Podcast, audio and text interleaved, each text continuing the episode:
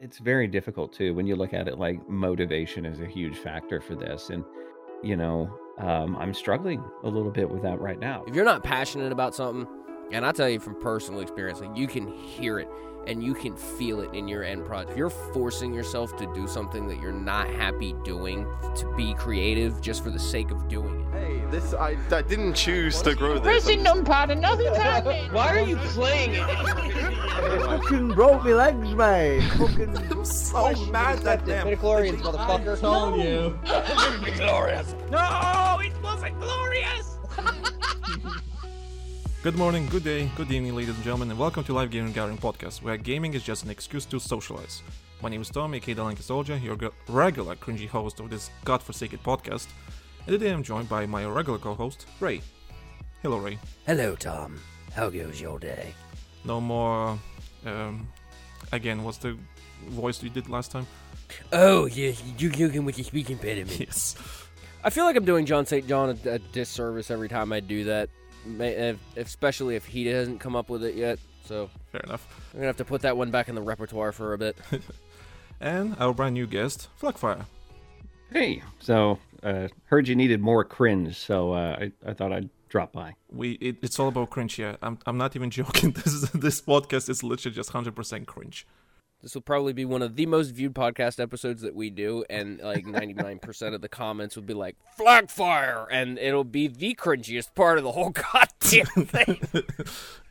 Okay, Flakfire, how should I name you in the podcast? Should I just name you Mr. Flanders? mr flanders dokily dokily yes, Mr. Flanders of Battlefield.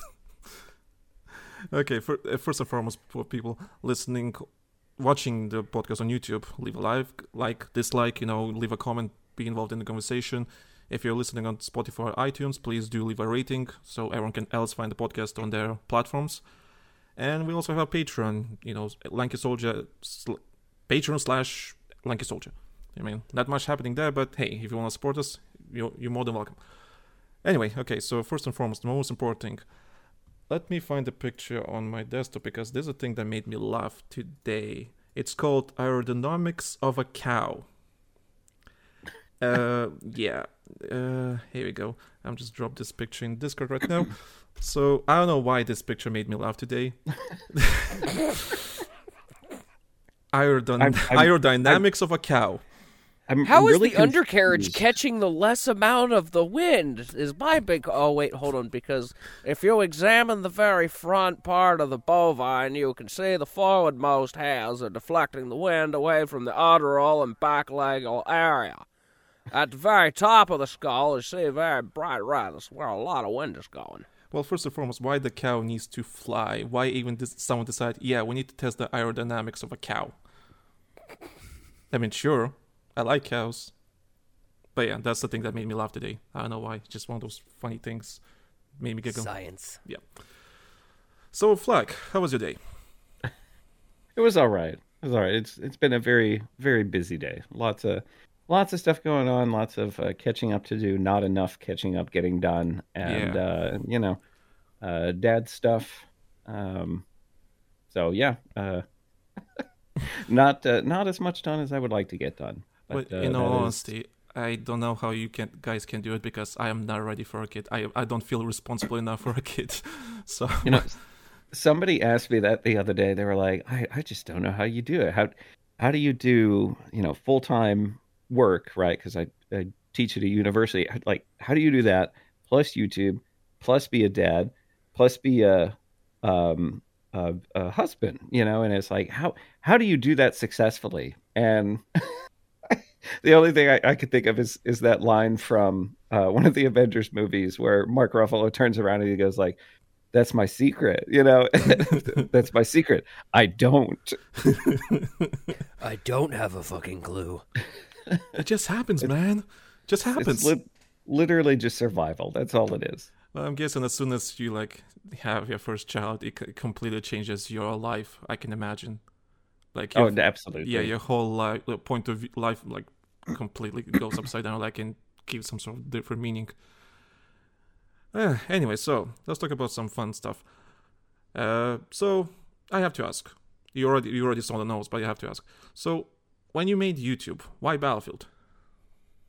Uh, so initially, when I made YouTube, I actually started with things like Fallout um, because it was one of those things. I, I started doing YouTube. Uh, I was working at a job where I wasn't really producing media, um, so I had just come out of being a news reporter, a news director, news anchor, uh, that sort of stuff, and um, I was going into the education field. I was running an equipment lab, and I have students come up to me and they'd be like, "Hey, how do I do this? How do I do that?" And over time, uh, the response kind of became, "Well, I used to know," and I thought that was, you know, like a really crappy answer to give people. I was like, I feel like, you know, I I need to, you know, do this at least to have a hobby, you know, to stay up to date on things, you know, and to be more useful to you know people who are looking for help. So I was like, all right, I'll pick a, a game that I'm working on and I'll just do a video a week. And I was looking at it, I'm like, you know what? I'm just going to do tutorial content. So I was playing Fallout 4. I was like, let's just do tutorials on that, you know? And uh, uh, I kind of focused on that. I did some hardline videos here and there uh, just because I really liked Battlefield Hardline. And, um, you know, Battlefield kind of became the focus of everything. Um, we'll talk about this a little bit later, but I also enjoy dabbling in like historical research, and it's just stuff I find really fascinating. But Battlefield One reveal trailer came out, and uh, I was looking at, it, I'm like, oh wow, you know, I'm watching like frame by frame, and I'm like, I know exactly what this is and that is, and you know, if you go back and and look at the uh, first trailer breakdown video I did, uh, there's a couple things that I'm like, you know, I didn't actually know what that was at the time, but you know, 98% of it, I felt pretty good about it, but uh, just taking what I knew, uh, creating media with it, and breaking down the trailer and saying, okay, you know, here's everything that we saw, and here's what it actually is, and like here's what it was used for. Um, and that unexpectedly just kind of blew up. And then it was like, okay, um, I guess I do Battlefield quite a bit now because the channel subscriber count, uh, count went up like 30,000 in a day. Uh, and I was like, okay, I guess this is a pretty big part of what I do now. So I kind of went in that direction a little bit. Battlefield 1, of course, with its historical background, kind of gave me a, a, lot of content to do. And I had fun just exploring, you know, that kind of stuff. Uh, enjoyed that into Battlefield 5 as well. And, um, now now i'm trying to figure out what to do so yeah like we we already been making i won't say making fun of more like ripping a new asshole for Battlefield 2042. I, I really don't want to stay on that because it's becoming like a regular thing at this podcast. We're literally just ripping a. that horse has been beaten to death for so damn Dude, long we... now. We're literally beating skeletons into dust. It's not even. Yeah, yeah, pretty much. It is a pile of dust on the ground that once was a in, horse that in, has long since been beaten to shape. death. Yeah. Uh, is, is there like the a little crime outline while we were beating the horse? Is there a little chalk outline of where the horse was? You know, like possibly. I like. I really hate making fun of Battlefield, but my God, it's just like uh, I, am not gonna go on that. I'm not gonna go on that. Yeah, I'm not going on that. dark road if you go okay, down. I, I, have to ask because you mentioned uh, why Hardline? Because I'm personally, I'm not gonna pitch about Hardline. I like. I don't think it's a bad game, but Battlefield Hardline is one of those games that I just was never into for for various reasons, and I just stayed on Battlefield 4. What, you know, Hardline for me, you know, I, I liked it because it was, it was a little bit more infantry focused. Like, I'm not going to lie, I'm much more of an infantry player. You know, if, if we look at any Battlefield game, it's always just kind of been that way with yeah, me. Majority but, you know, like that. I, I understand that that's who I am, and I understand that there's appeal for Battlefield for a lot of people who like playing, you know, vehicles and whatever. And you know, if we ever do feedback sessions, I'm like, hey, the vehicle players they're going to want this. Personally, I don't, but the expectation is there. Uh, with Hardline, it was much more infantry oriented, you know. Um, so I appreciated that I could have that kind of, uh, you know, combat mechanic where it was like, okay, it was just really about gunplay and it was about you know uh, positioning and you know outmaneuvering your opponent and you know trying to uh to do that. And it was just so pure because you didn't have to worry about you know just getting murked by five helicopters like you do right now yeah uh, good point. 2042 but hardline also had like elements of verticality in it that i liked. Um you know that was when we had uh, the grapple gun and you could you know go up the side of a building and you know find a flank or you could just basically make one You know, uh, there were a lot of gadgets in there. I really liked uh, that the weapons kind of seem much more distinct than they do uh, in a lot of other Battlefield games. Like if you look at the battle rifles in Hardline, um, like you really had to learn how those worked if you wanted to use them uh, effectively, at least on console, of course. Um, but you know, I loved it. I loved it that it was a bit quicker as well because you get into like the vehicles and you've got you know really fast cars that you can kind of drive around. I did appreciate that aspect, uh, that aspect of the game, but um, you know, and it was just fun and it didn't really take itself too seriously. You know, especially given the content um, you know, it being a, a, cops versus robbers kind of thing. It could have been certainly incredibly dark, and you know, it was just a very kind of fun presentation. I, I don't think yeah, it would it get made silly, today. Yeah. yeah. Um, and certainly we will never see a sequel for it. But uh, you know, I I enjoyed it at, at, least for the fact that it was different. It offered something unique, you know, as opposed to like Battlefield Four, where um, you know, things were kind of darker, a bit more grindy, uh, I want to say Hardline was kind of just like, uh, you, you, know, like do whatever you want to do. You know, you want to uh, unlock this gun, get the cash in order to do it, get it, and be done with it. Well, yeah, that I, I... that and like if you want to, you know, do some really ridiculous thing, um, it it always seemed more appropriate in Hardline, you know, like dropping a chandelier on somebody. Like that was just fun. Oh yeah, I forgot about oh, that. Yeah, goofy, goofy stuff like yeah. that. Yeah, that I I respect the snot out of that. My my only thing, and I think this really at the end of the day, this is the only problem I ever had with Hardline. Really, I don't feel it should have had the Battlefield name tied to it. That game could have easily became its own its own thing, its own franchise, and I I always personally say it to this day. I think the reason why that game never really went anywhere is because they insisted on tying the Battlefield name to it. They should have let that thing come out as its whole own thing, and I think it would have done significantly better because its main problem was the fact that at the time it was constantly compared to yeah. regular Battlefield and that was everybody's big turnoff, and I think that was the biggest mistake that was ever made with Hardline was the fact that again, just putting Battlefield Hardline name on it should never have done. They could have just called it Hardline and been good. Yeah, and I I kind of agree with that. Um, certainly, it probably would have uh, appealed to some other people, you know, outside of the the core group a, a little bit more, maybe uh, if they had done that. Um, but you know, in the end, you know, I played it. I loved it. I thought it was great. Um, I'm trying to think anything else there with it. You know, got like good Easter eggs in there as well. You know, you had Chompy, the the no, crocodile. Yeah, yeah crocodile. Uh, okay, I have to admit, the Soph when the crocodile eats the eggs, like they're quite funny. That game had a goofy side to it, and I, I love, I, I like that little charm about it. Yeah, and you know what? I the, can't crap. The campaign for it was kind of underrated. Like as as you got to the end of the campaign, it, it actually did some really fun stuff. Um, and I kind of like the episodic thing, how they did it. It was very much like a TV show, but um, kind of just a weird little flash in the pan that uh, if you were there and, and you played it and you liked it, it's one of those games over the years that you've really come to love. Uh, and then just so many people, like you said, just kind of didn't play it because you know, like I'm like, oh, that's not Battlefield. There are no airplanes, you know. for me, I'm like, good. this sounds perfect, you know. Ah, the perfect Battlefield. I don't know. For for me personally, I never like Hardline. Like Ray said, mostly because the, the maybe the name got attached to it. If it wasn't, if it was some different franchise, I would probably be more interested in it. But that's personally me. I know Danny yeah. loves Hardline like to bits, and um, I mean, again, if people like it, that's fine. If it wasn't, it wasn't just for, wasn't for me. That's kind of it.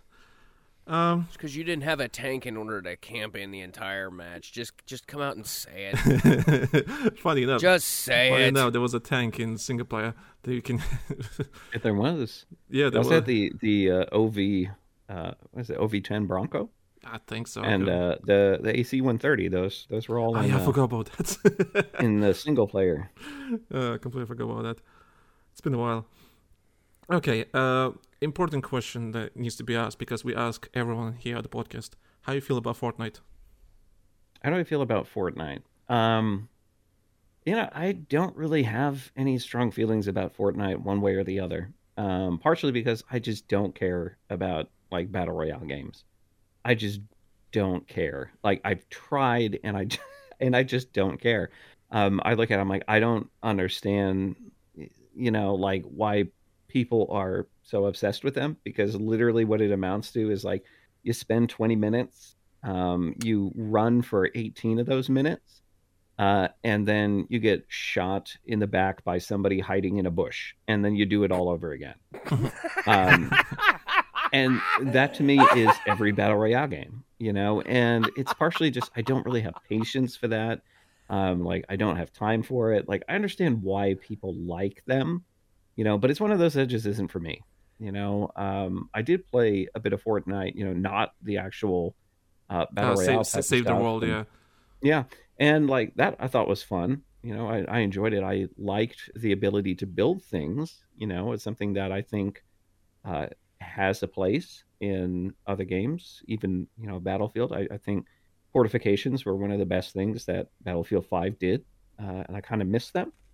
Um, you know, uh, because you kind of take ownership of the space and you can kind of create things and decide stuff. And like I see that in Fortnite, and I think it's really cool. Uh, but just battle royale for me, I'm like, eh, you know. And and now I saw that Fortnite has a mode where there's like a no build mode, and I'm like, you took stuff away, and you want people to be more excited about it, you know. And it does offer Not a just different kind of stuff, their gameplay. key hitch. Yeah. It it's it it it is what it is. It's it's not for me. Fair enough.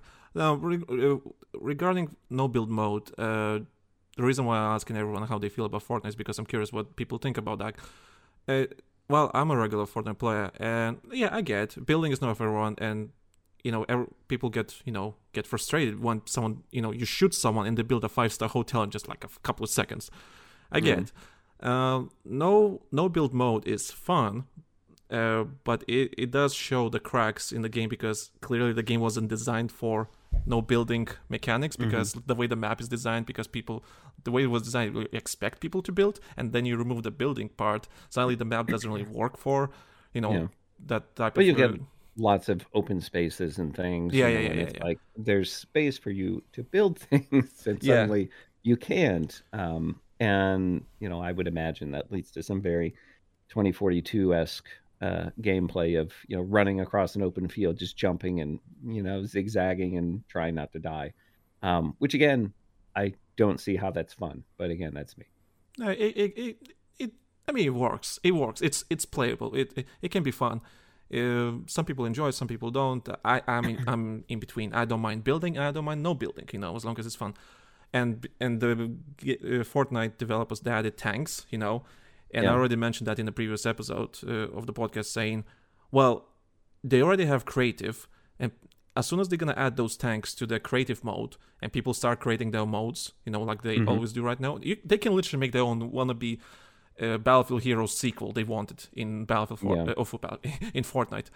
So Yeah, and you know, one one thing I will say that uh, I have really liked with Fortnite, again, like haven't personally experienced it because I don't play it, but I love the way that they do like social events and yeah, they're the cool. season reveals and that that kind of stuff. I'm like, I don't know why more places aren't doing that. We did actually see it a bit with uh, Call of Duty, right? With uh, with Warzone, you saw some reveals and stuff, and you know they've continued to do that, uh, and it works really well. There's like this idea of, you know, like you being in that universe and like stuff happening as you're there, and it feels very uh, natural and fluid, and you know, uh, it really immerses you in the game, and it makes you feel like a you know like like you're there you're a part of it whatever that i think is done fantastically you know and i can look at fortnite and i can say it ain't for me but they do some cool stuff in there you know uh, Yeah, and i, I do think that is important to look at and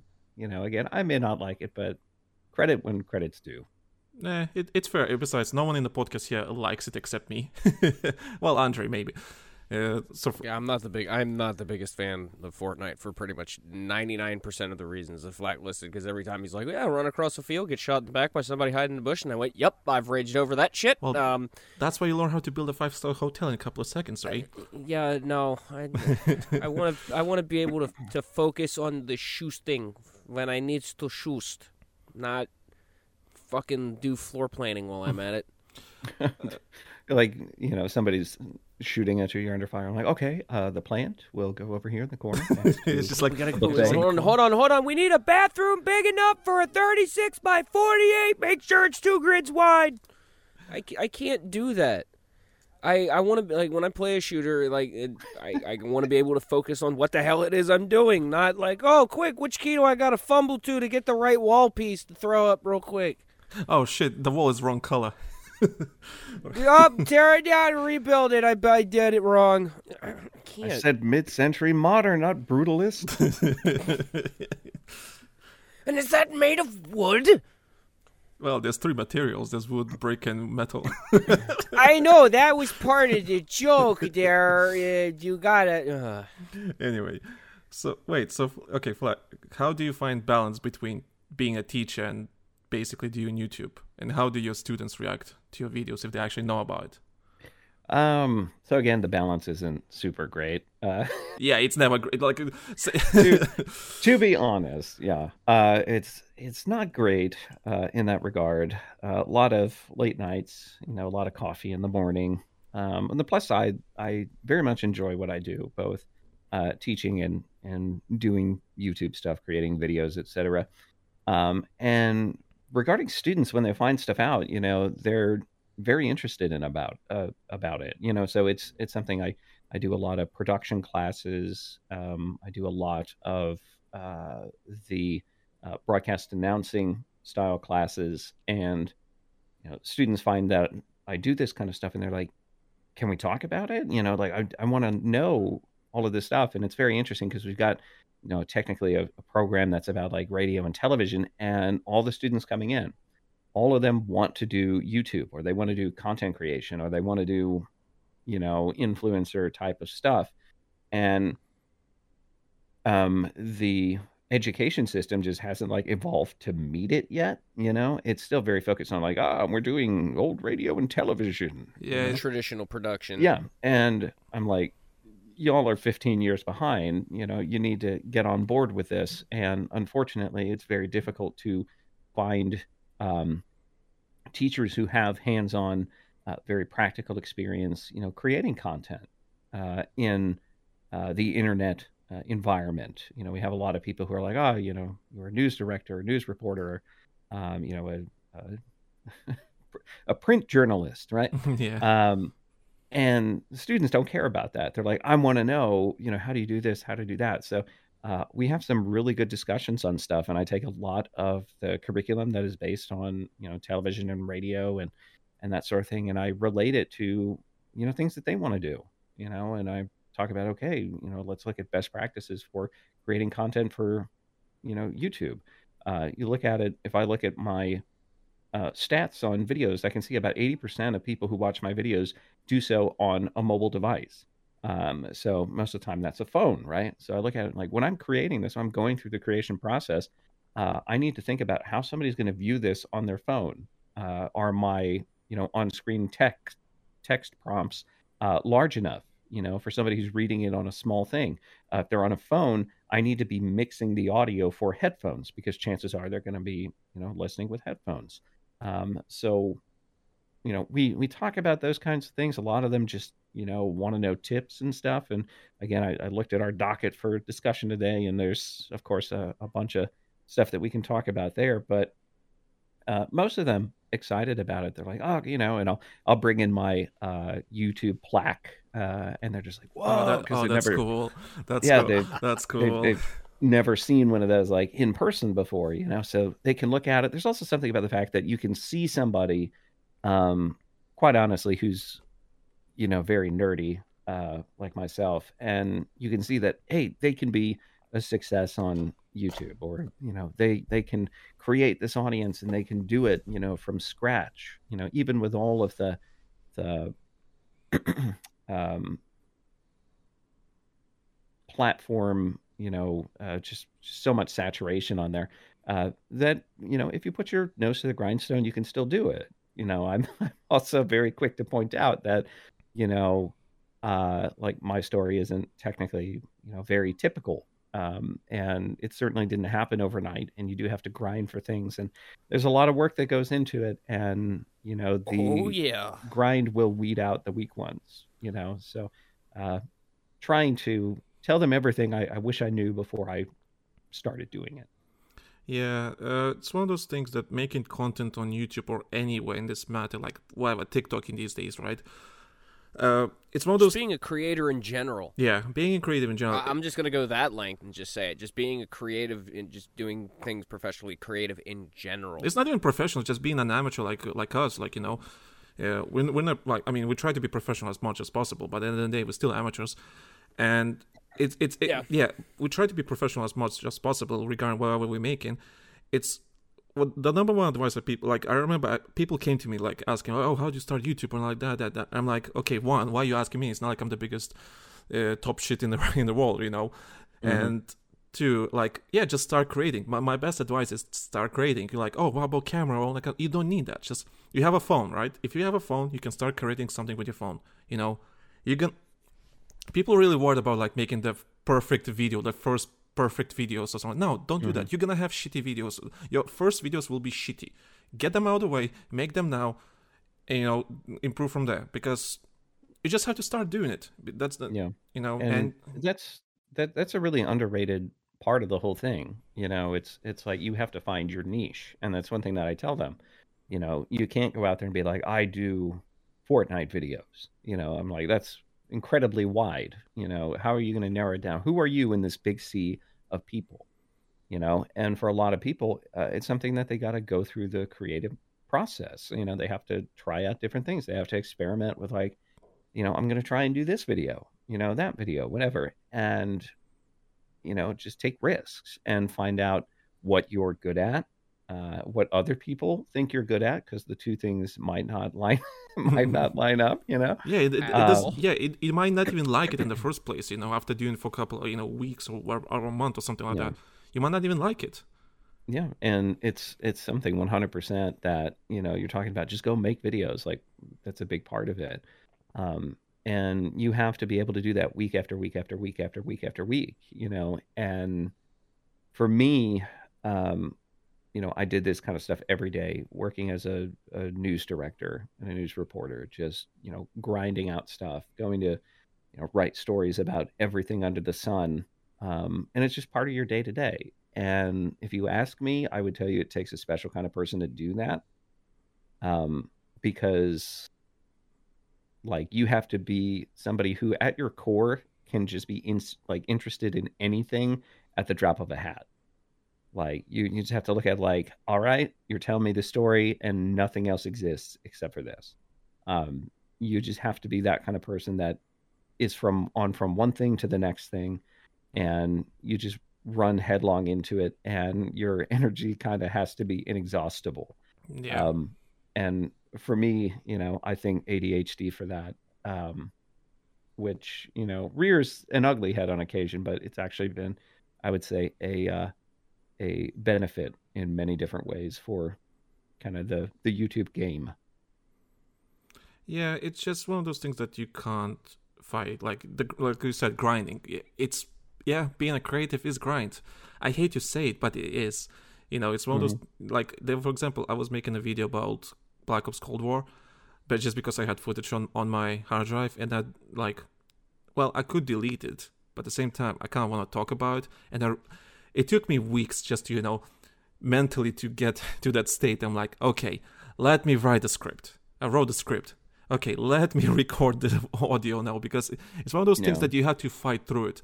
Like I, Yeah. I was postponing, postponing, postponing until I'm like, okay, no, enough. I have to do this because you know why not content on, on the channel. Yeah. Uh, it, it, And- yeah, it's just one of those things. Yeah, it's it's very difficult too when you look at it like motivation is a huge factor for Yeah. this. And you know um, i'm struggling a little bit with that right now because you know battlefield 2042 not doing well not a lot of traffic on it. I'm also somebody who really likes to do positive videos. Um, you probably wouldn't guess that from the, the last few that have come out. Um, but you know i would much rather do positive videos about things. And you know if i can't find something positive to talk about you've got a problem. Yeah, um, and it's also a motivation thing because it's like if i don't have anything you know that i'm really passionate about you know 20 2042 just isn't doing it um, it's really difficult to make content if you're not genuinely interested in stuff. You know, it's one of the reasons I haven't tried to do anything with, uh, you know, battle royales like Warzone or anything like that. I'm just looking at them like I physically die inside at the thought of having to play battle royale and make content about it. You know, um, so I'm not not really uh, interested in that, and un- unfortunately, you know, it, content creation has slowed down a little bit because I'm like, you know, just grasping at straws. I'm like, give me something that I can talk about here, you know. And I think now uh, with content, I'm kind of dipping into some history and lore of things. So I've actually been doing some research into uh, the origins of Hardline Burger. Uh, and oh, I'm excited the to- famous hardline burger. Yes, I'm doing like I'm, tr- I'm trying to put together an entire documentary on Hardline Burger, and we'll we'll see how that goes. But I'm actually curious Uh, now. yeah, Uh, yeah, spe- like I'm kind of like, uh, I'm not, I'm not like, I, I can barely get in hundred views on per, per video, regardless what video I'm making. Uh, but I just, Unless it's a trailer. yeah, okay, all my sub, all If my, trailer, it's gonna all blow my up. It always yeah, does. All my ten thousand subs I have on YouTube literally came from the trailers. And remember, like Ray, I, I, I posted like uh, asking people to give me feedback regarding the channel just like a couple of days ago. Right. More trailers. Yeah, there was a couple of like replies in the survey uh, saying, "Hey, when are you gonna make any more trailers?" I'm like, "Oh fuck you." oh fuck you. I mean, I, I, I, respect this not out of, out of out of the opinions on it all because like I, I I have run into the same problem when it comes to like auditions and stuff. If I I can't strike an interest in the project whatsoever. I mean, even though I've had a lot of actors look at me and go, "Well, you should just be auditioning for everything," and then I've had like a lot of successful actors tell me, "No," because if you're not if you're not passionate about something, and I tell you from personal experience, like you can hear it and you can feel it in your end project. If you're forcing yourself to do something that you're not happy doing to be mm-hmm. creative just for the sake of doing it, it's it shines through. I'm not gonna lie. Like I have listened to audio where on projects where I've just been like. I just need to bang this out real quick just to, you know, at least hopefully book something. I got to book something. I got to book something. I need to book something. I haven't booked something in, you know, like weeks, months. I've got to book something. And then I listen to it and I go, oh, well, you know, that's, you know, probably why I didn't book that. And possibly why I'm not booking anything right now because that energy carries over as well until I find those things where I'm just like, yes, I got to get in this one. I got to have it. And then when I do it, you know, I get too involved in it and it breaks my damn heart when I don't get it and then I kind of hurt my own morale. So like I can wholly understand how that mindset falls into doing YouTube stuff Mhm. because like it I, I get it. I wholly get it. Like like from the bottom of my heart. you know, yeah, and it it is something like even during recording for stuff. If I'm recording a, a script, all my videos, I, I script them uh, ahead of time. It's easier for me to, you know, read them and keep track of my Yeah, thoughts and same for me, organize yeah. things and you know that kind of stuff. But Oh yeah. uh, if I'm really not in the mood for something, I try and go and record it. You know, I'll be I'll be listening to it, playing it back, and it's like, wow, sounds like I don't give a shit. you know, yeah, I, ha- I had I had moments like that where I literally started writing the script, I really not feeling it, and then like okay, leave it be for the next day, right? Then re- Yeah. the next day I come in and like and log in, like see, okay, what did I write? Okay, can I record this? And I'm reading it. Oh, I sound so salty. Ooh, so salty. yeah, like I'll Ooh, I'll, we I'll need to do go things like that. go for a walk. You know, I'll be like, oh, I'll come back in like an hour and look at this. You know, or I'll I'll try it again in a little bit. Let me get another cup of coffee and you know try to try to compose myself, and then we'll see how this goes. But Yeah, for Yeah. exa- for example, I'm like I'm making I'm writing a script about Battlefield 4 right now because uh, I, I I want to do like a two parter about Battlefield 4 and NCT, and i Ray is gonna do the voiceover for me because I, I just literally have no time to like record. So I'm like, Ray, can you please do this voiceover for me? I promised him the script about a week ago. I still haven't gotten that yeah, shit. yeah. I promised him a script a week ago.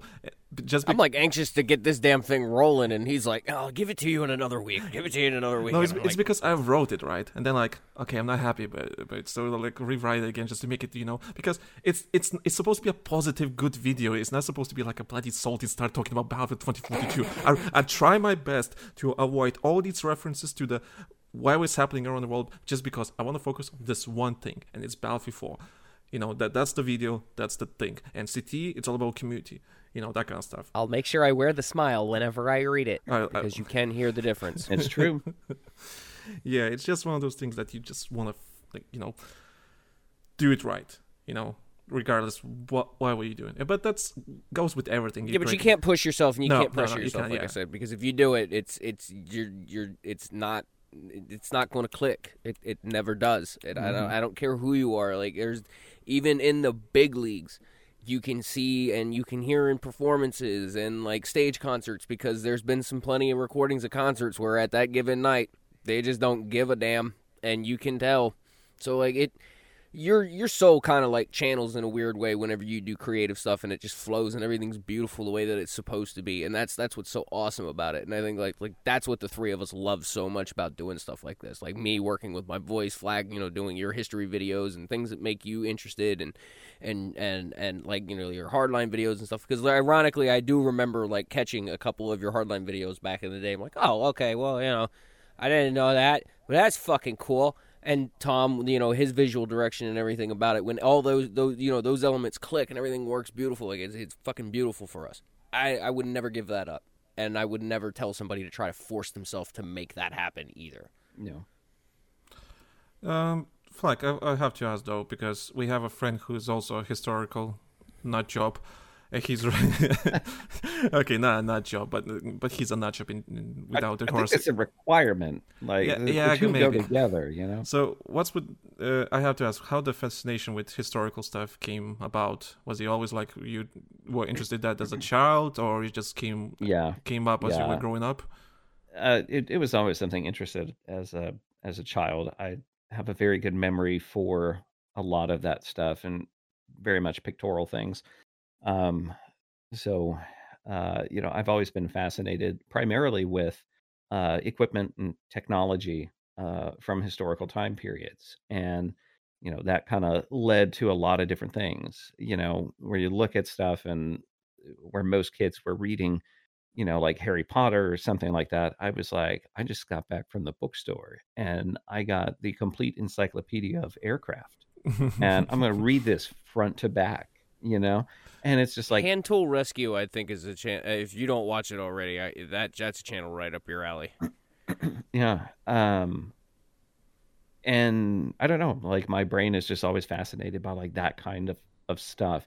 And it's very interesting to see, you know, the evolution of those things and, you know, how they came to be and, uh, you know, how they uh, mimic tactics. And then you get into the political side of, you know, how all of this came about, you know, and that to me has always been very, very fascinating. I, I think at a deeper level, you know, part of me wants to understand it so that, uh, you know, we can kind of prevent it from happening again. Um, you know, I think being informed uh, of current events is important, but a lot of historical stuff informs current events. Um, and I think you're you're better prepared, better armed uh, with information in that regard uh, to handle you know things that are happening today because there's precedent for things uh, in the past. But no, it's it's always been something uh, since I was a kid. Um, I just always liked those kinds of books. You know, um, I would watch tons of of documentaries about historical things. You know, uh, a neat little fact about me, I guess, uh, was that I was homeschooled from uh, second through okay. no uh, fourth grade through high school. Uh, so all the way through high school, and then I went to uh, went to college. But uh, I would spend a lot of my free time once I got my work for the day, my schoolwork for the day done, was just sitting on the couch watching History Channel, you know, and you know doing that or reading a book. Um, and you know, I, I joke around like I even like summer camps and things that I did were like kind of abnormal, you know, because I, I think about most kids when they go to summer camp, it's like, you know, Boy Scouts or, you know, like camping summer camp or whatever. And when I was like 12, I went to Civil War summer camp. Um, I'm like, I feel like that's not something most people did, but it, it gives you a little bit of an insight into that. Um, I think also my my dad being former military uh, helped. He was uh, also somebody who worked as an aeronautical engineer uh, in the defense sector. So um, we'd always be going to different shows and like air shows and other you know kinds of things like that, and just generally being exposed to that a lot. You know, I think really cultivated my interest uh, in those sorts of things, and you know, it remains to this day. I just love obscure information and you know uh, a lot of contextual kind of stuff. I, I really love to see uh, also like the human story in all of this, and I think that ties into my uh, eventual uh, career as a as a news person. I did a lot of feature stories and you know the the human experience and that kind of stuff, and I just really gravitate towards that. Yeah, it's uh, for me personally. Like I was never like a, a big history fan. Like I never really about care about history. But as soon as I go to a museum and I can see that with my own eyes, you know, that piece of history, I'm like, okay, this is cool. Completely changes my view entirely. I remember Mm-hmm. I went to a British uh, museum like of war, and it's just going around like you know all these weapons, all these political Mm-hmm. posters and vehicles and planes. I'm like, okay, this is completely different than like reading in a book or you know watching a TV show or like you know Discovery Channel or History Channel. And I'm like, this this is why like this is why I understand why people are interested in history just because when you see that with your own eyes, like that d- gives a completely different perspective. Yeah, and I, I think a lot of the fascination for me too is, you know, distinguishing where fact meets fiction. Because we look at popular culture and like portrayal of things and whatever, um, and you know, we can even look specifically at Battlefield One. Uh, I was very fortunate uh, on the way back from I don't remember if it was like Gamescom or I was you know visiting Dice Stockholm for something or another, but uh, I have family in Switzerland, and uh, I I said to EA, I was like, "Hey, can I get like a stopover in Zurich on the way back?" And they're like, "Yeah, sure, whatever. You know, you stay there. We're we're not going to pay for your hotel or whatever." I'm like, "No, no, no, no, no. I just want to know if I can you know stay there for a few days." So my grandpa and I uh, took a trip to Verdun. So we drove. We did a little road trip. We went to Verdun, uh, and I got to tour Fort de Vaux. And so seeing the actual fort and comparing it to what it looks like in Battlefield 1 and just seeing, you know, uh, the creative license used there for that to make it part of a of a game and to make it work in the context of it being a game, but still seeing it be, you know, as truthful as possible to the experience that real people had. You know, it's very interesting to see. Um, and you know, to this day, I, I will say I, I think Dice struck an, an incredible balance between history and, uh, you know, the Mm, uh, mechanisms of, of a video game. Yeah, just Um, just the idea of having fun in a video game, I guess. By any chance, Flak, have you ever had the privilege to go visit Colonial Williamsburg, Virginia yet? No, You No. definitely should make it a point in your life in order to go. You will love it. uh, why? It is literally still the original Williamsburg town where there are still plenty of the original ships and galleons that are being kept there. There is Okay. an active firing range going on where I do believe a semi tankered uh, Scotsman is firing off um, muzzle loaders, muskets, um, flintlocks, etc., etc. And he is very, very adept with those firearms as well. Um, I've never seen a man actually like dead on with one of those things at hundred yards and It's- then take a swill and love do. it. Yeah. He's, Yeah, he's, um, that's one thing I definitely remember. But definitely, if you ever, ever, ever get a chance to go, don't ever pass it up.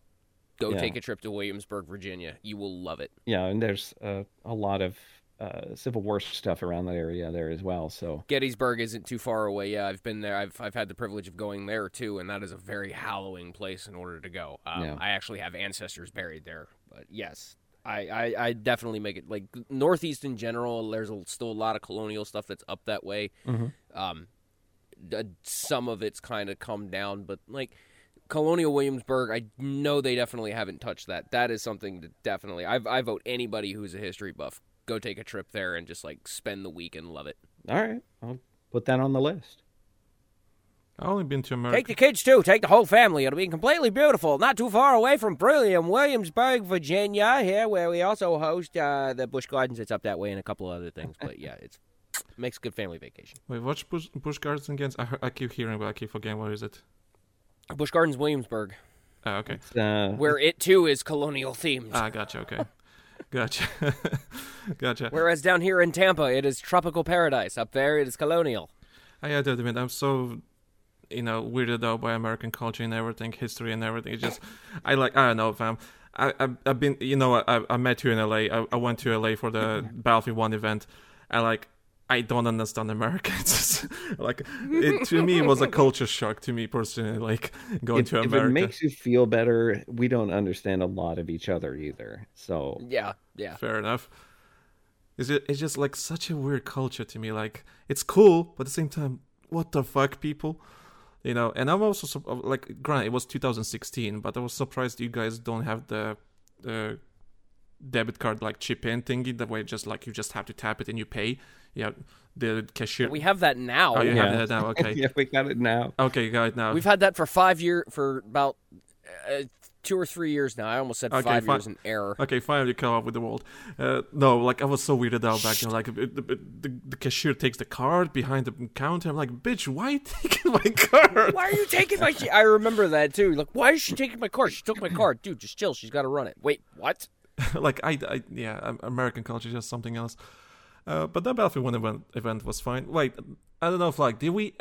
I, I don't think we. No, wait, we were together, but we never talked. You went to that di- the, the Los Angeles Battlefield One event, right? The, yes, yeah. one one of them. Very first EA play. the first uh, event that I ever did with uh, Dice and EA, it was the preview event for um, uh, They Shall Not Pass. That was the first one that I ever did. Ah, okay, okay, because we forced ourselves in into the EA Play One game changes event just because we were Okay, we were hold up. Okay, hold up. okay, we go gotta. We gotta clarify that we didn't really force ourselves in so much as as our friend who worked at Dice was like, these guys are going in and checking the game out, and I don't give a damn who you are. And Jeff Braddock had to go, okay. that's that's what that was. That's all it pretty much was, yeah. And I got to sit next to Westie and you know almost stab Apthro with a fucking syringe in the very first time like we anybody any of us had ever played Battlefield One. So it was it was a it was very very fun a very fun thing to do. Uh, yeah, it was a fun event. It, it kind of it was kind of surreal for me just to be there in just in the first place because I remember uh, because it was just a game changers event, right? We were not part of it, but like they they got like EA provided like food and everything. You know, oh here you go, you have some sandwiches. Me, Ray, and the friend of ours who was working at us, we just went to like home or either restaurant. Oh, we went to a restaurant nearby. Like yeah, yeah, we're gonna get some good food, and that EA provide like sandwiches or something like that, which is fine. I had no idea if those Yeah. sandwiches were even good. Yeah, I I miss those days. You know, it and, and it's very interesting. You know, a, a lot of people talk about that, and you know, the idea of these preview events and and feedback sessions and whatever. And I like, I'm not sure where where they get some of the ideas of like what it is that we do. Like, we just sit around and talk about, hey, you should do this because it'll make my job easier as a content creator, and you know, like this kind of stuff. And none of that happens yeah, it's true. literally just taking stock of what our communities are saying and it's like hey they want this can you do that you know and uh you know the preview events like that um where you just get to play stuff and record stuff early and whatever like that was always very fun um but it was always just it, it was nice to see like other creators and just kind of talk shop about things like hey how do you handle this? You know what what did you do for that? And one thing that i've always kind of admired about the battlefield community um in that regard um and certainly the ones that uh ea would invite to events you know like ea ea was kind of like very pragmatic about stuff like like if you start shit like you don't get to come back you know Yeah, and i i say yeah. that like like you can talk negatively about the game and like things that you played and whatever but if you start causing drama with other people like they're just like nah you know and so it's it was just a really great constructive group of people and you could talk about things and give each other tips and it, it was very much from the point of view of just like hey if you succeed we all succeed you know because it's like everybody there understands the youtube algorithm. They're like if somebody watches your video youtube's going to recommend my video you know? And there was this whole you know really positive energy and you know forward looking direction and everything with that uh and just really good people you know? Like everybody has an idea that uh you know westie is you know very uh kind of uh, uh opinionated or you know snobby or whatever and it's it's just because he's british you know but uh, you know, he's he's he's a very nice person, you know, in real life. Nearly everybody that talked to, very nice people. Um, and it was always just pleasantly surprised. Like Jack Frags, for example. Jack, you know, I really missed talking to him because he was always, uh, you know, so nice and so earnest about everything. You know, and, and he kind of came from a different period in uh, YouTube history. Um, but it's like, you know, you, you ever talk to the guy when he's in a feedback session or something like that. And it's, it's obvious like he's still a fan, you know, and he's always been one. Um, and everybody there, you know, is a fan first and a content creator second, you know, and it's just it's really encouraging to see. And I miss that so much. Like of all the things, you know, uh, COVID has kind of taken away, uh, like the the traveling and and meetups. Like I really miss that.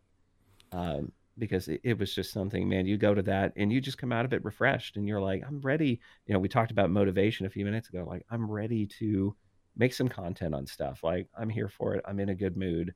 You know, um, let's make some honest content. Here's uh, I'm I never really talked to Jack Frags uh, directly. I talked to Vesti multiple times. You know, we always should talk uh, in either you know either in our DMs or in person. You know, Mhm. uh, I never had a chance to talk to Jack Frags, but uh, what I remember once when I was a moderator at CTE, and I was going through the forums, you know, just checking, you know, who's posting, is anyone causing any problems whatsoever. So when I was a moderator, and I, I could see like someone posted um, an unlisted video of, of a bug. It was for Battlefield 4 Final Stand, something like that, and it was like some some sort of bug. And I see who posted. It was Jack Frags. He made he made a short video, like a small post. You know, I don't think it was his account or something. I don't know.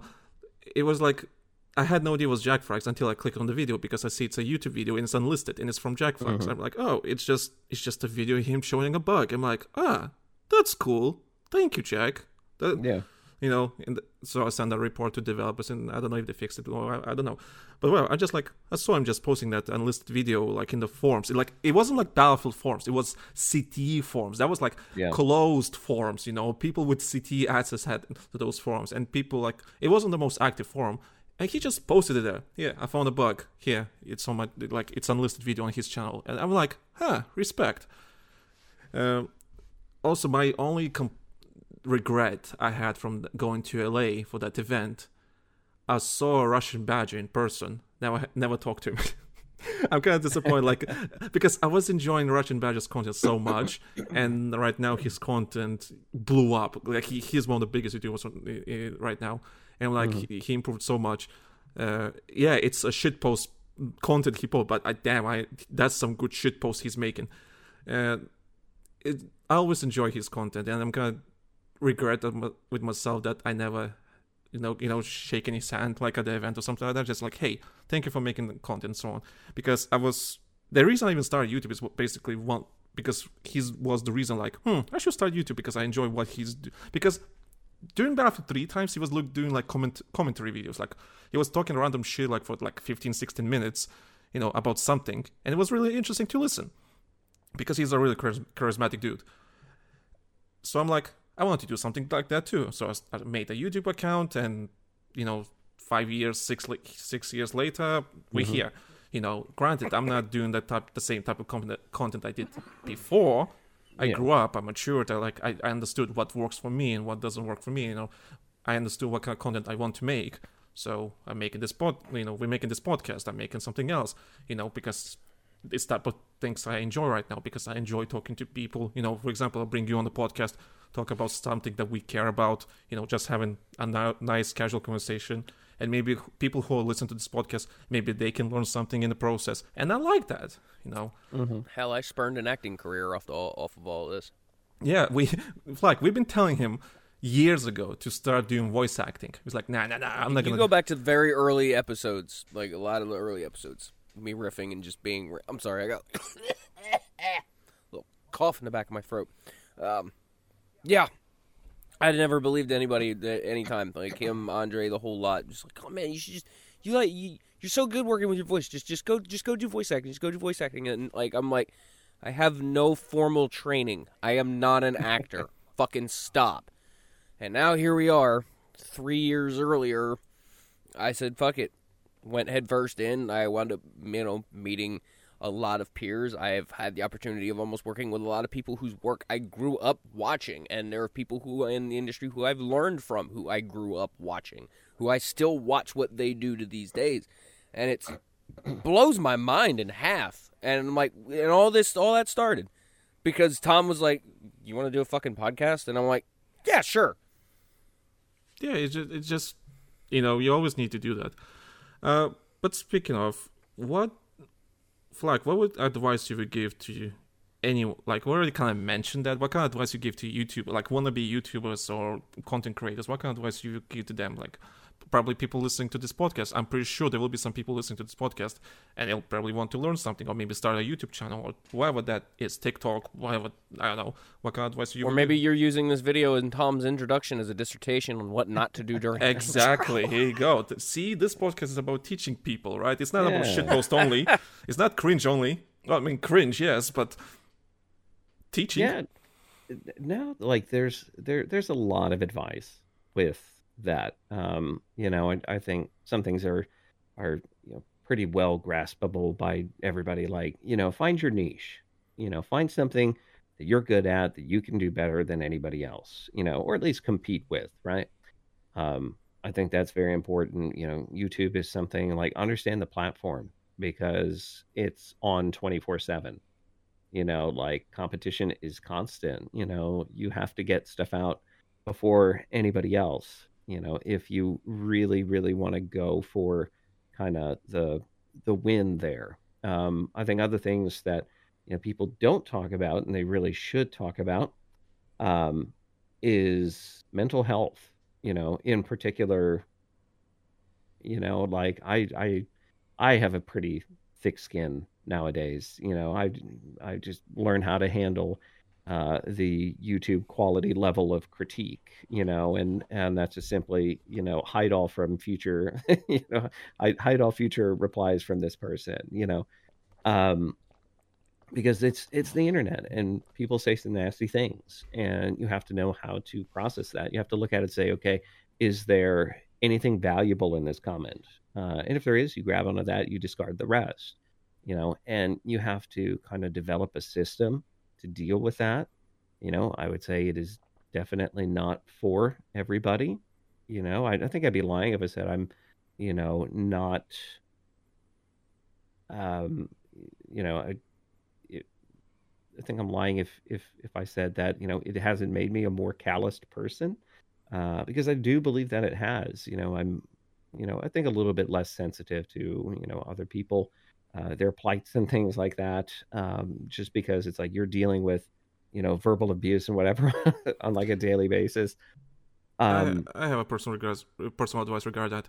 Never take personally. Never take it personally because people just, you know, people. Sometimes they're not, Yeah. not even being serious. So yeah, un- if- unfortunately, you know, it's it's an easier said than done kind of thing. yeah, You know, is. so yeah. yeah, yeah. I I look at it. There's certain things I'm like, hey, you know, don't read the comments.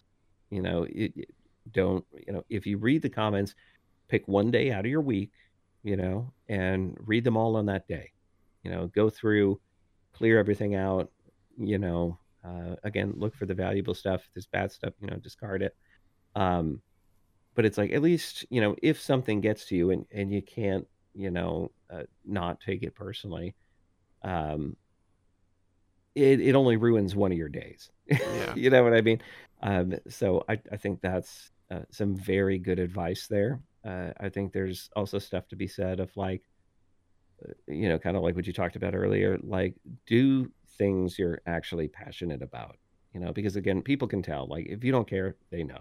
yeah. Um, no matter how much you try, um, you know, people are very adept at noticing, you know, deception and, you know, when somebody isn't being earnest or entirely honest about things. Um, uh, you know, so follow that kind of stuff. You know, if if you're passionate about something, follow, you know, the the passion. Um, you know, right now I'm not producing a lot because, you know, I'm just not really interested in so much right now. You know, Battlefield was, you know, by far my favorite franchise. I've always loved it. Um, and, you know, I've just got no real energy for stuff right now, and you know I'm looking for. I'm trying to find it uh, in places. You know, maybe stepping outside the box a little bit. Um, but I mean, find your niche. You know, take your mental health seriously. You know, if if you need to take a step back from it, take a step back from it. Uh, another thing I'll say is treat social media um, with the same value because you never know uh, what's going to happen. Like we look at YouTube as a platform, it's very unpredictable. We went through like five apocalypses now. you Yeah. know, they they changed the way notifications worked a few years back, uh, and that really just absolutely murdered view count.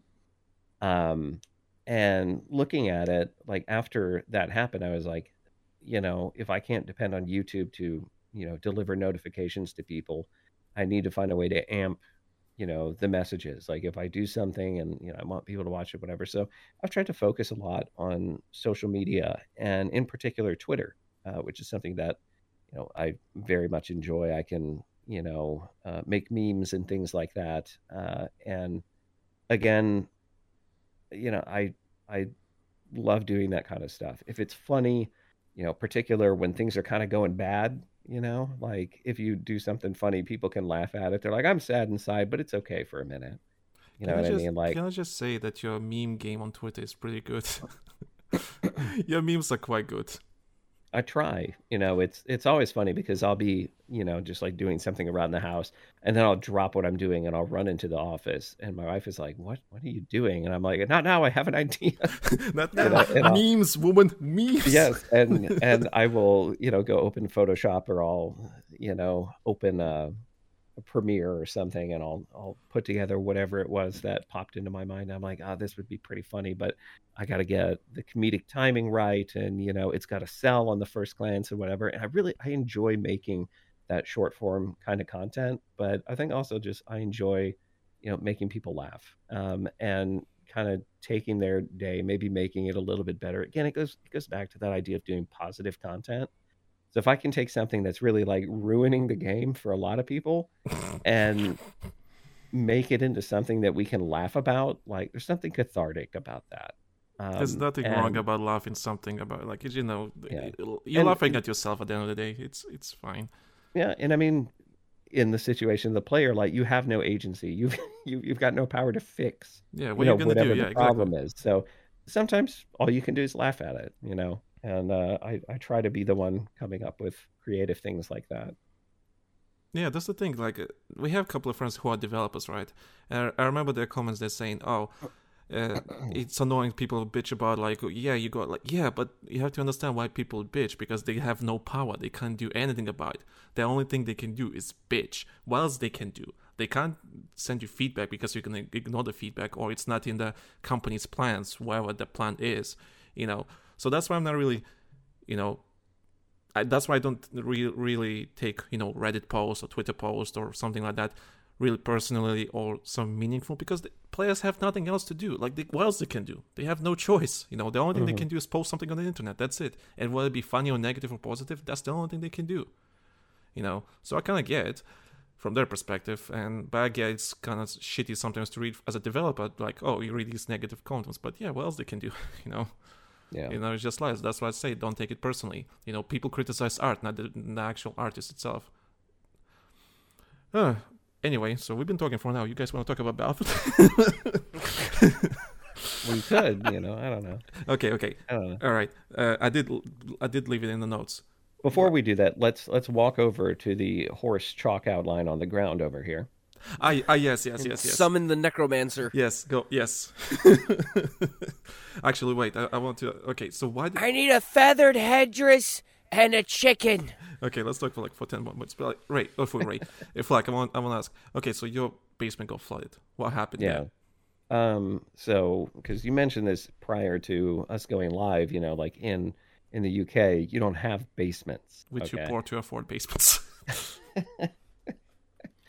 um, and uh, yeah, in, here here in the U.S., in in some cases, you know, in certain parts of the country, like you just can't have a basement. But where where I live, Florida. you can. The ground is soft enough, like it's it's fine.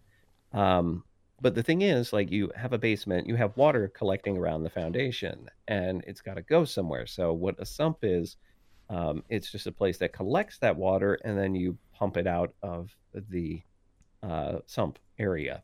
And so, to do that, you have an electric pump, and it's triggered basically by like the same mechanism as a toilet. Like the floaty goes up, and when the floaty goes up to a point, it just jets all the water out. Um, and if that fails, the water just keeps coming in. Mm, So I wound up with a couple inches of, of water in my basement, and uh, you know, thankfully, uh, I didn't really have a ton of damage with anything. We're still waiting on some of the some of the stuff for that, um, like tests and whatever, and I have to make sure Yeah. there's no mold and yada yada yada. But um, uh, You they go down there with the damp rids.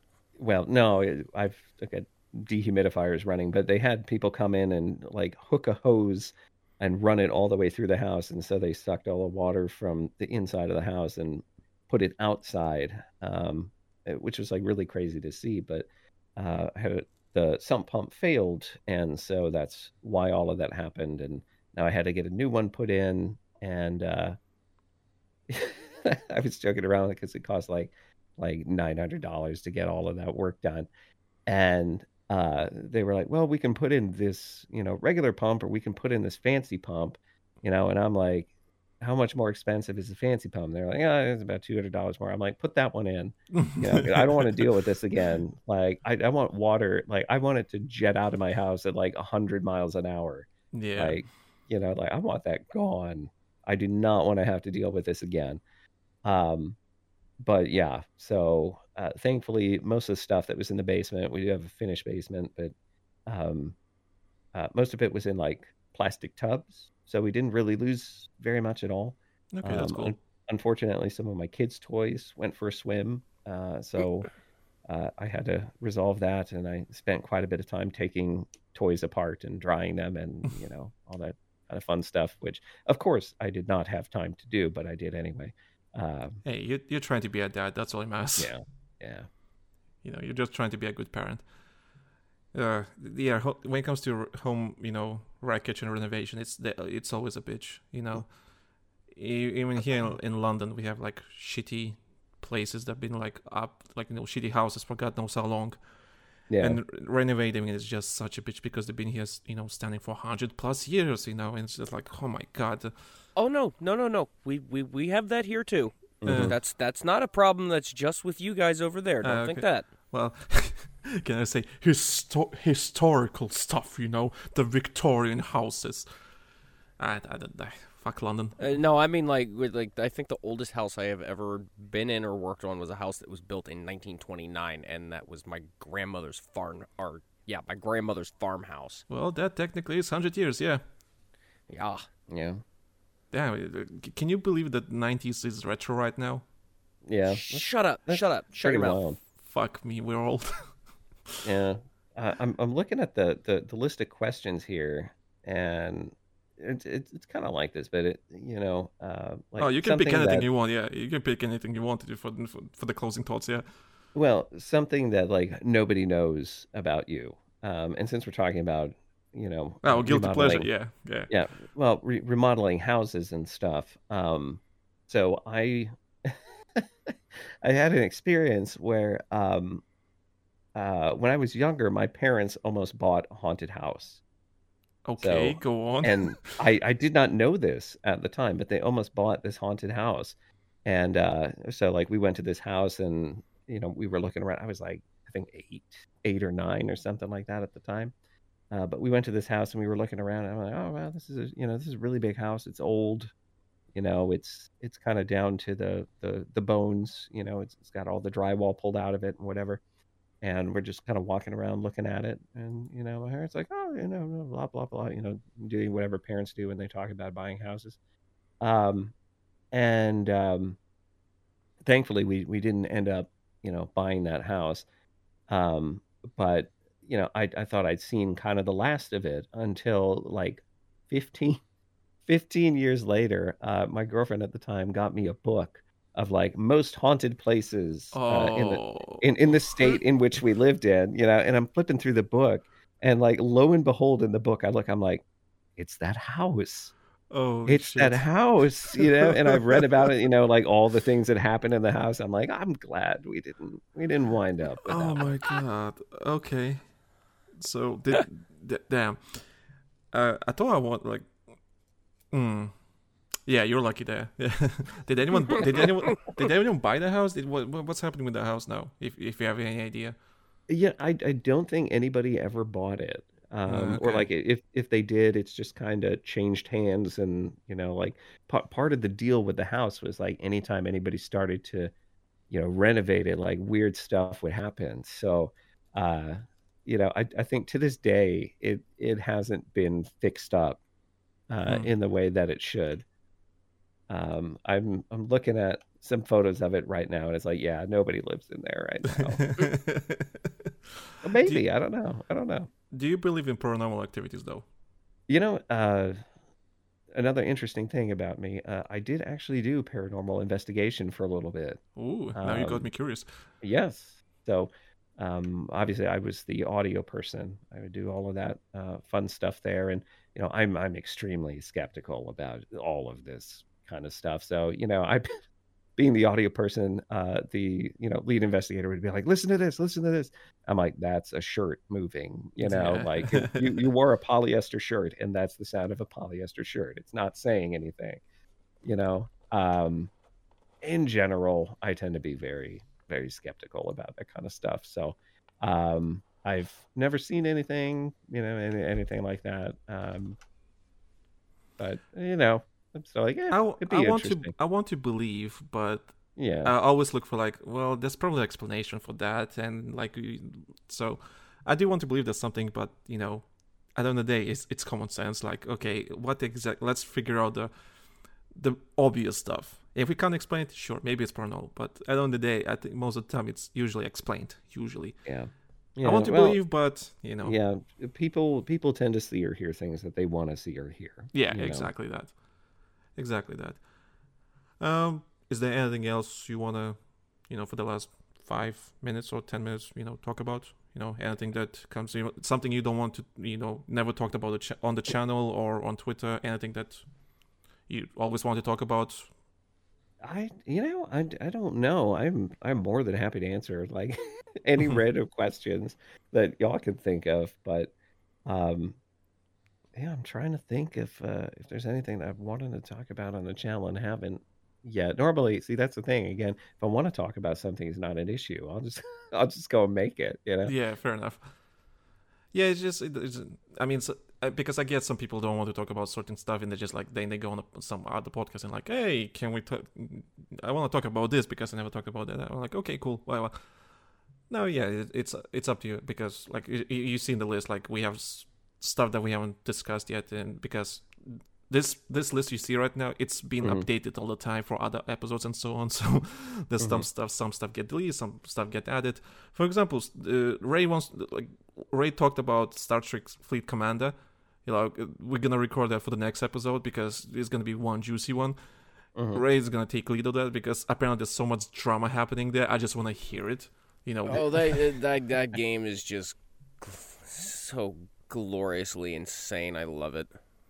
yeah, That's all I'm gonna say for right now. It's it's chef's kiss. yeah. There's so much drama. I just, I, I was just interested in the drama. I don't play Star Trek. I don't care about Star Trek. But the way he described the drama, I'm like, okay, this is funny.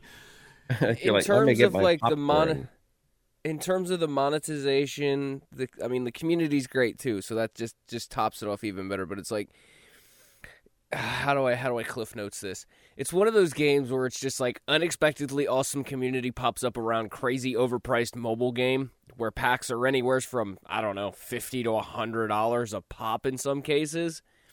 And um yeah and I love it. And there's just all this crazy like soap opera drama crap that happens between alliances and shit. And I'm just like, this is a thing? yeah Wow. yeah the the space sim people are are uh Nuts. yeah they're I love they're- them, but they're nuts. they're role playing while they play the mobile game you know what i mean like and it's wonderful that people can have that kind of connection to a game i i, I think that it's it's really great when people can do that Um, oh, I love it. There's a whole government structure to like per each individual server that this game Yeah. has, and Yeah. like rules of engagement that are voted upon, and like just like a a preview of what what's going to come with that one. There's like actually a civil war brewing, literally, in among my server. It's fucking crazy.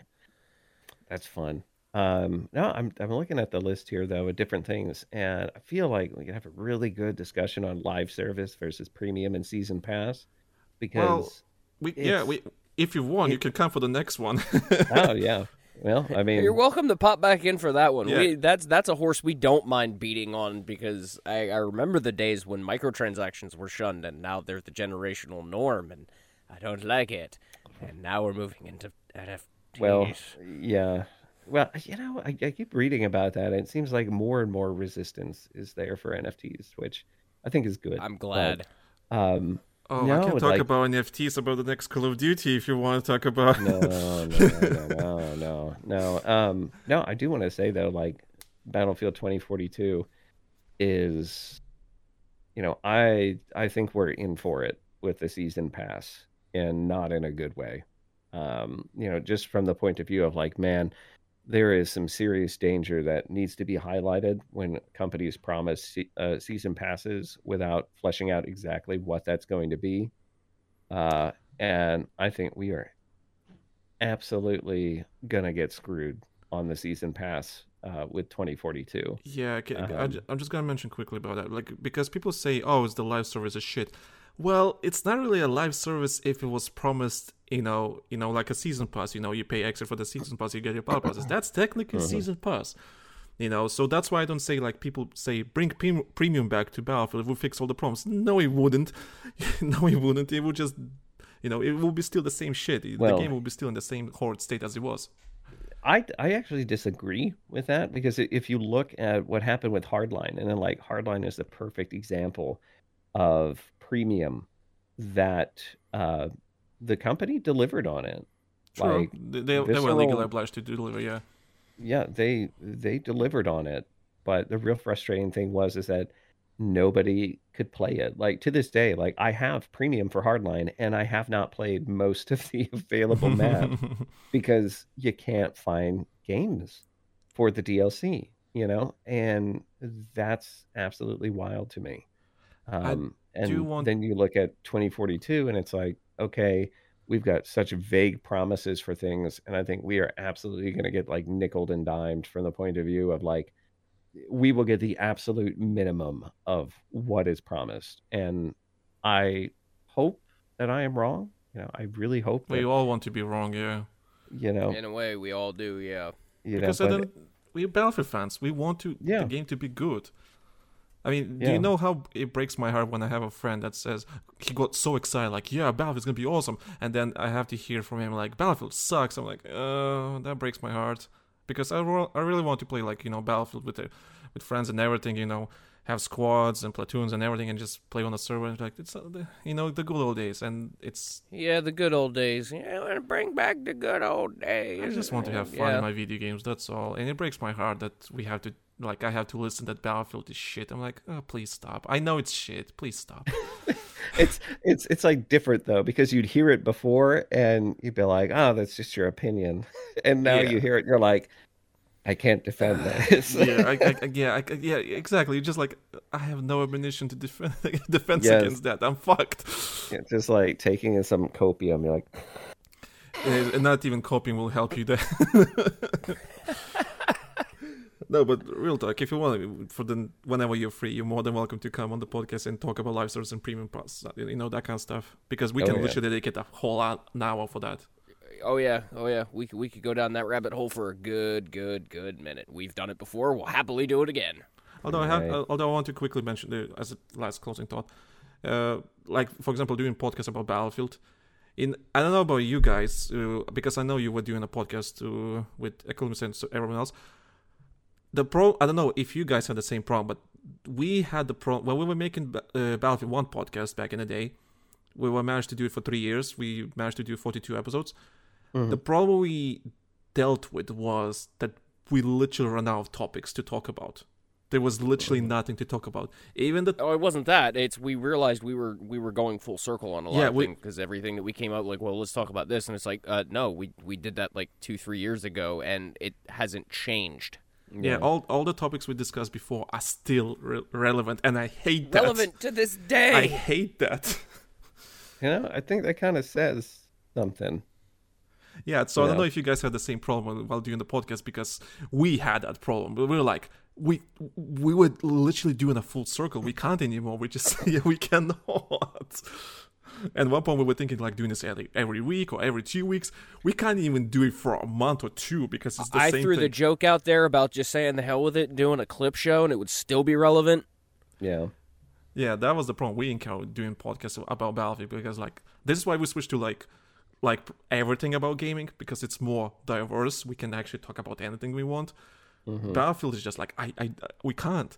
We just there's nothing to talk about. I, I remember uh, I tried to bring a developer on the podcast and they, all of them just said yes until EA stopped us. Uh, we have to prepare the questions. I'm like, okay, I'm not doing that. Fuck off. you know, It goes against our format. We don't do that.